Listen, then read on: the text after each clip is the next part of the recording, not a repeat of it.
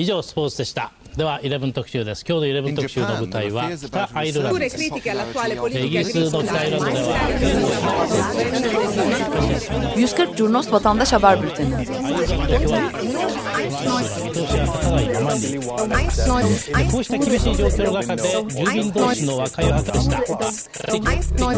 Hazırlayıp sunanlar Engin Önder, Cem Aydoğdu ve Can Pürüzsüz.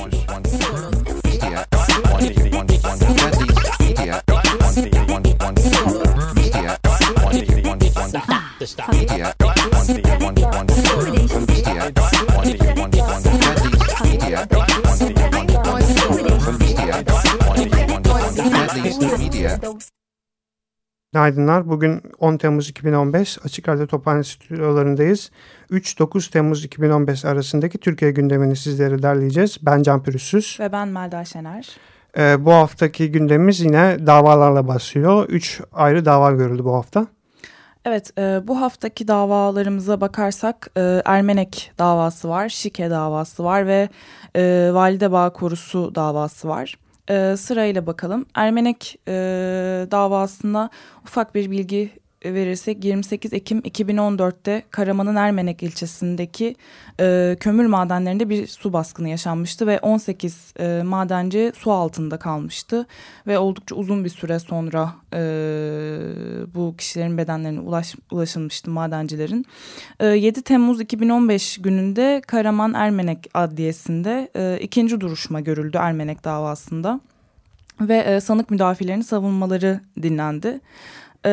Bir önceki duruşmada Yavuz Özsoy, sanıklardan Yavuz Özsoy'un tutuklanmasına karar verilmişti. Ancak Yavuz Özsoy duruşmaya katılmadı ve savcı tüm tutukluluk hallerinin devamına ve sanık Yavuz Özsoy hakkındaki yakalama kararının devamına mütalaa verdi. Mahkeme ayrıca duruşmaya gelmeyen 20 tanık hakkında da zorla getirilme kararı verdi ve gelecek duruşma 3 Ağustos 2015'e ertelendi. Bir diğer davamız Şike davası. Biliyorsunuz yenilenmişti Şike davası ve 8 Temmuz 2015 günü İstanbul Çağlayan Adliyesi'nde 3. duruşması görüldü.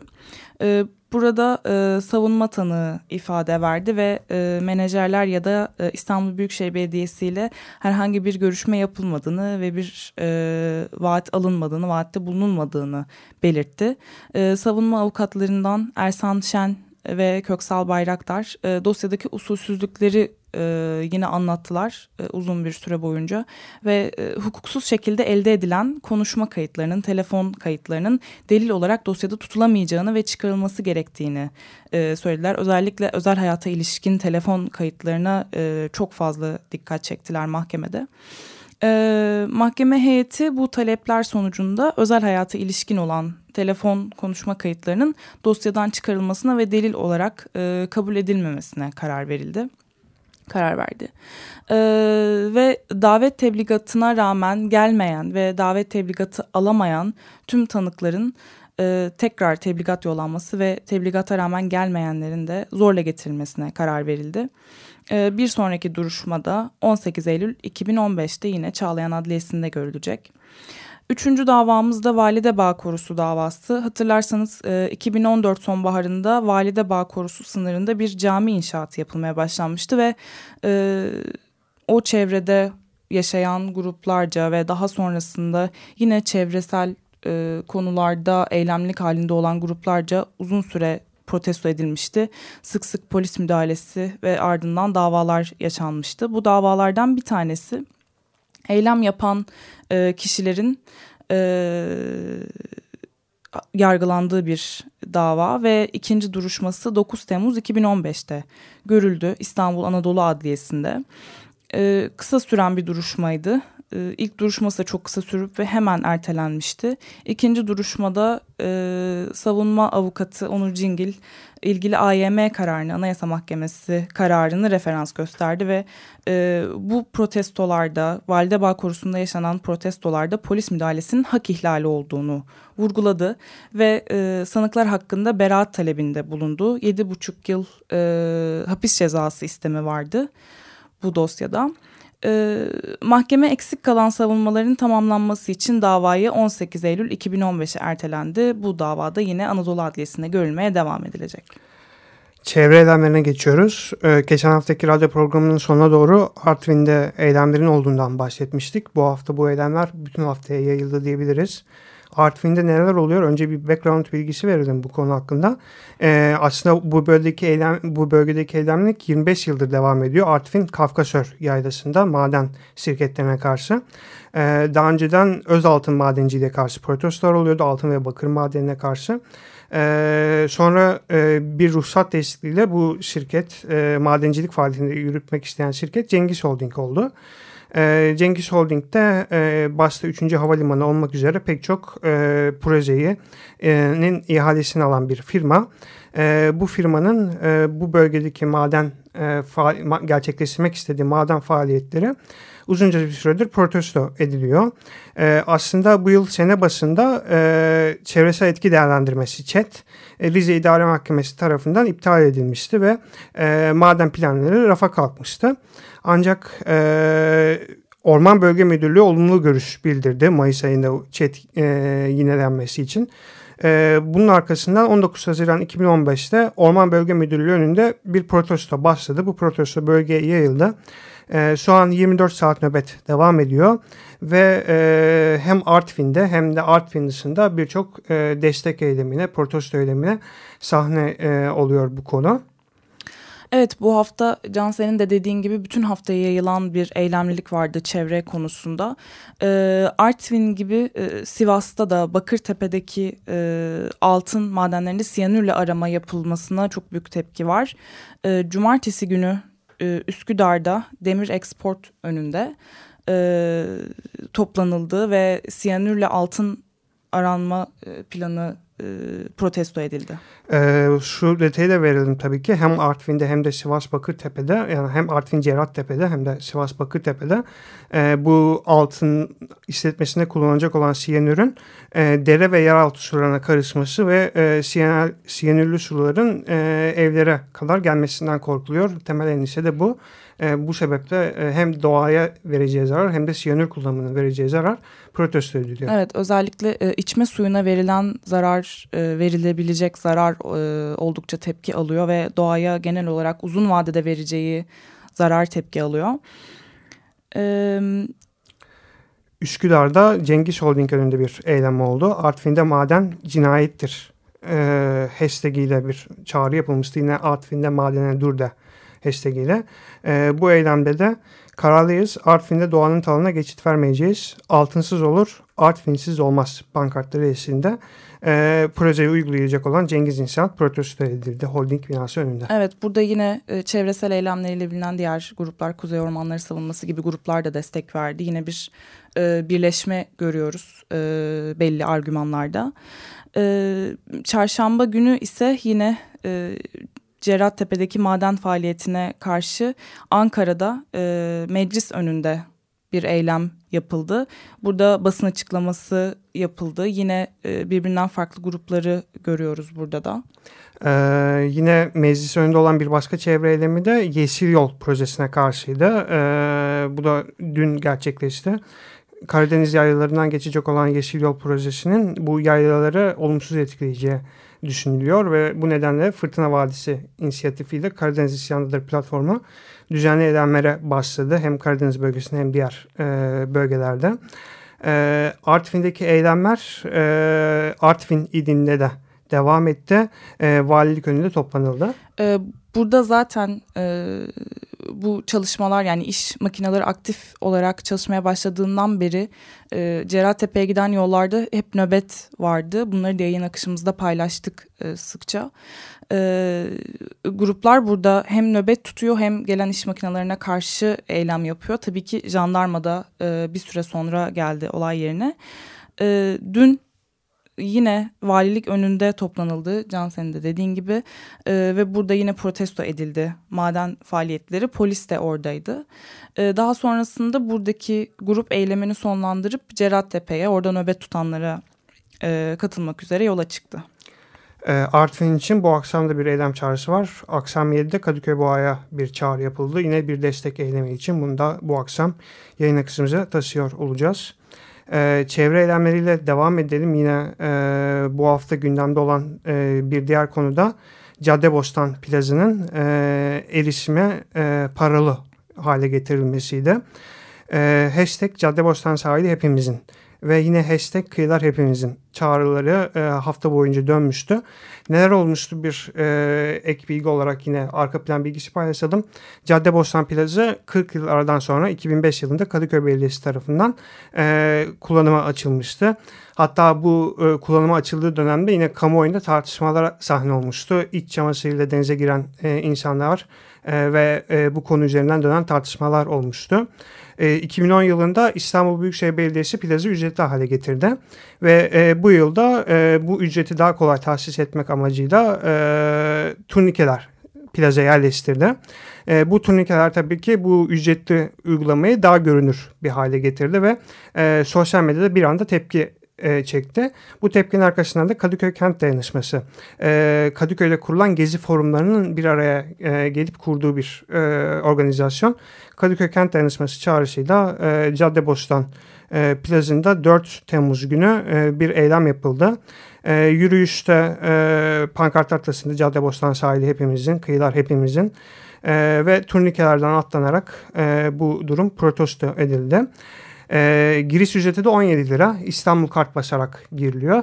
İstanbul Kart normalde aslında eski Akbil'in yeni uygulaması hem ulaşımda, toplu ulaşımda kullanılıyor hem İBB'ye bağlı tuvaletlere gidilirken kullanılıyor.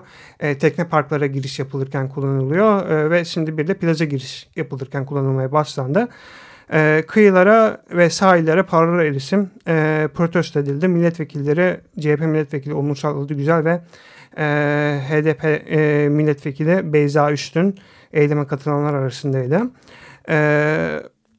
Kıyılara paralı erişim dendiğinde benim aklıma geçen yıl da Sarıyer'den bir eylem geldi.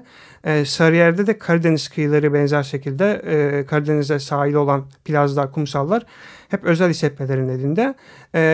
Sarıyer Kent Dayanışması var bir de. Yani Kadıköy'deki gezi forumlarının oluşturduğu organizasyona benzer olarak Sarıyer'de de bir kent dayanışması, yine Sarıyer forumlarının öncülük ettiği, kurduğu bir organizasyon. Bu organizasyonda Kilyos Kumda Sanat Festivali yapmıştı. Bu festival vasıtasıyla normalde paralı erişim olan plazalara, kumsallara 3 gün boyunca sanat adıyla bir kapı aralanmıştı bu eylem sayesinde. Kilyos Kumda Heykel Festivali ile kumda çeşitli heykeller yapılmıştı 3 gün boyunca. Bir yaratıcılık söz konusu aslında, yani klasik şikayet etmek yerine farklı bir yöntemle evet, kıyıları kullanıma açmak. Yine çevre eylemleri demişken Kuzey Ormanları Savunması İstanbul'a Nefes Ol kampanyası başlattı. Bunu da duymuşsunuzdur. Kuzey Ormanları'ndaki inşaat projeleri başta 3. Havalimanı ve 3. Köprü olmak üzere protesto ediliyor. 8. İdare Mahkemesi 3. Köprü'nün Anakara'daki yolları hakkında iptal kararı vermişti imar planlarına yönelik. Anayasa Mahkemesi de çevresel etki değerlendirme ÇED raporu hakkında muafiyeti iptal etmişti. Kuzey Ormanları Savunması da bu yasal düzenlemelerin inşaatlara yansımasını talep ediyor ve kamuoyuna yönelik bir çağrı yaptı. Katil projeler duracak, İstanbul nefes alacak. İstanbul'a nefes ol, nefes al şeklinde özetlenebilecek bir bastıklandırmayla İstiklal Caddesi'nde de düzenlenen bir yürüyüşte bu kampanya ilan edildi. Yine İstanbul Büyükşehir Belediyesi'nin Saraçhane binasından da bir pankart sarkıtılarak bu kampanyanın ilan edildiği duyuldu. Pankartı sarkıtan iki Kuzey Ormanları Savunması gönüllüsü de eylemcisi de gözaltına alındı, ancak kısa süre sonra serbest bırakıldılar. Evet, aslında bu pankart eylemini biraz daha yaymak için kullandıkları yöntem ilginçti. Sosyal medya kullanımı anlamında da bunu aslında yorumlayabiliriz. Saraçhane binası önünde eylem yapılırken periskop uygulaması üzerinden canlı yayınla eş zamanlı olarak Beyoğlu'nda yapılan basın açıklamasından canlı izlendi bu eylem.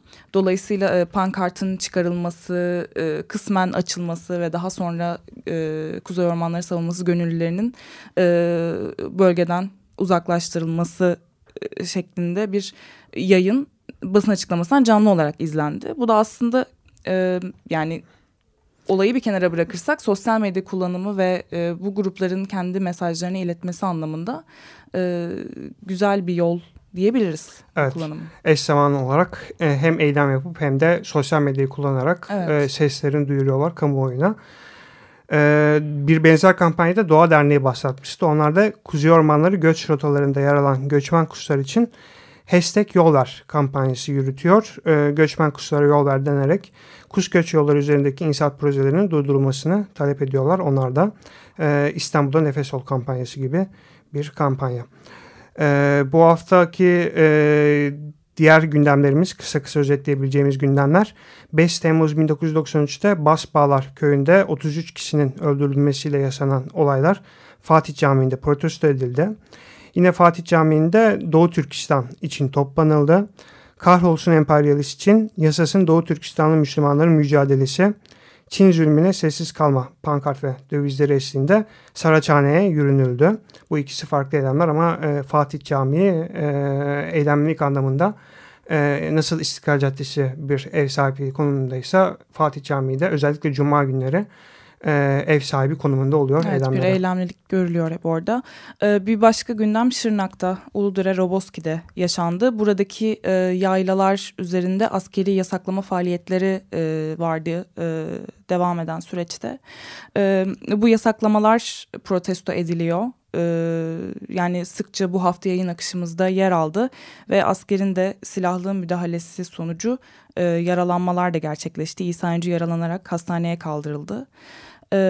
Ve daha sonrasında yine bu eylemler sırasında HDP milletvekili Ferhat Encü bir darpa maruz kaldı. Encü ailesi de daha önceden Aralık 2011'de yaşanan Roboski veya Uludere bombardımanında hayatını kaybeden insanların olduğu bir aile. HDP'nin bir milletvekili çıkarttı. HDP bu aileyle temas kurarak Ferhat Öncü de bu müdahaleler esnasında bir darpa maruz kaldı. Bu da hükümet konağında Sırnak'ta protesto edildi. Bu hafta yine bir başka olan Manisa Göl Marmara'da bir trafik kazası yaşandı. Mevsimlik tarım işçilerini yaşayan bir kamyonet bir trafik kazasında devrildi ve bu kazada 15 ölü bir yaralı vardı maalesef. Ve 140Journos da bu olay üzerine mevsimlik tarım işçilerinin şartlarını, ne pahasına çalıştıklarını, nerelerde çalıştıklarını, evlerinin nereler olduğunu ve nerelere gittiklerini gösteren bir infografi hazırladı. Bunu da yayın akışımızda bulabilirsiniz aynı şekilde. Evet, mevsimlik işçiler hakkında istatistiki bilgilere ulaşabilirsiniz.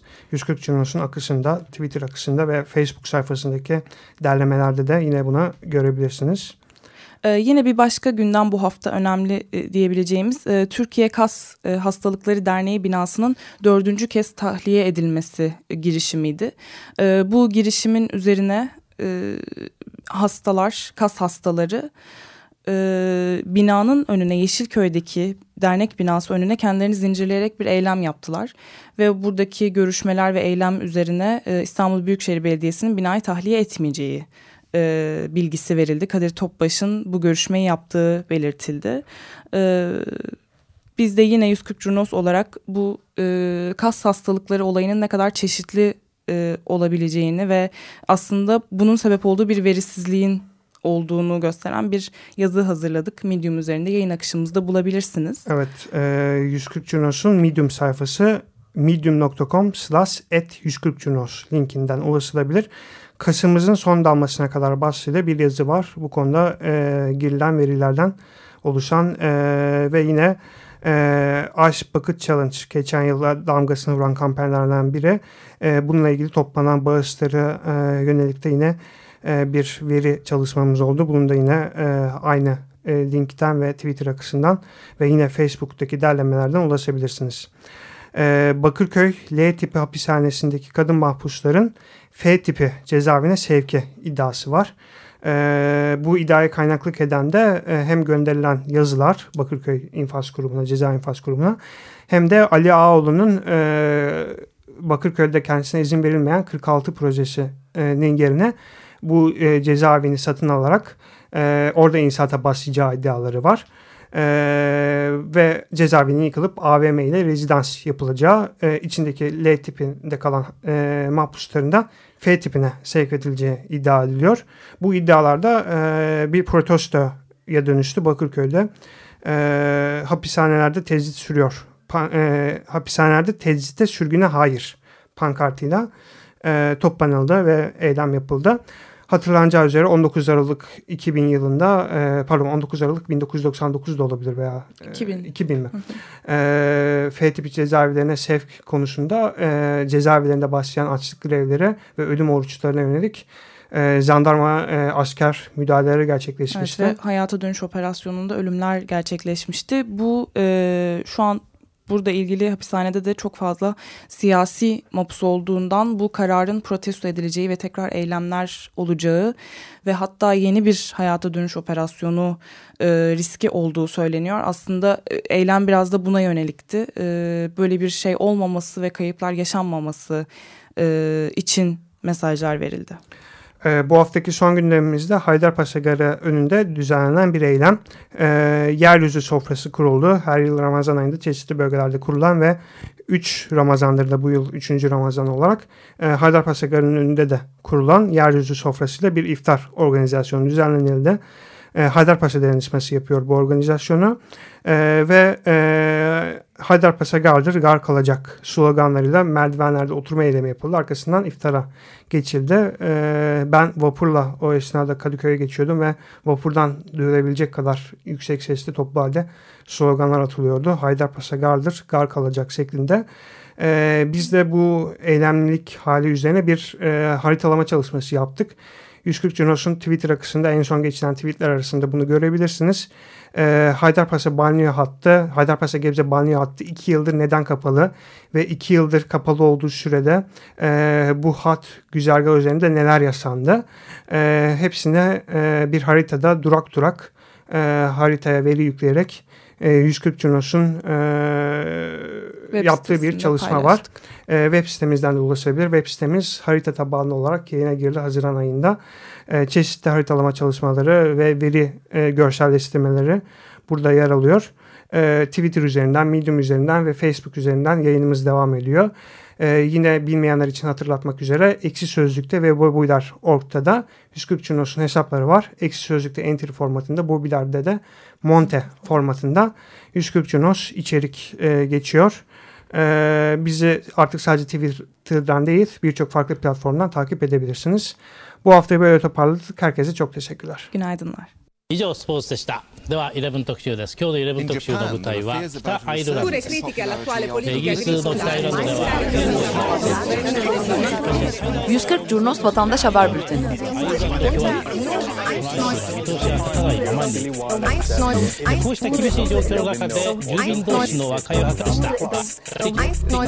Hazırlayıp sunanlar Engin Önder, Cem Aydoğdu ve Can Pürüzsüz.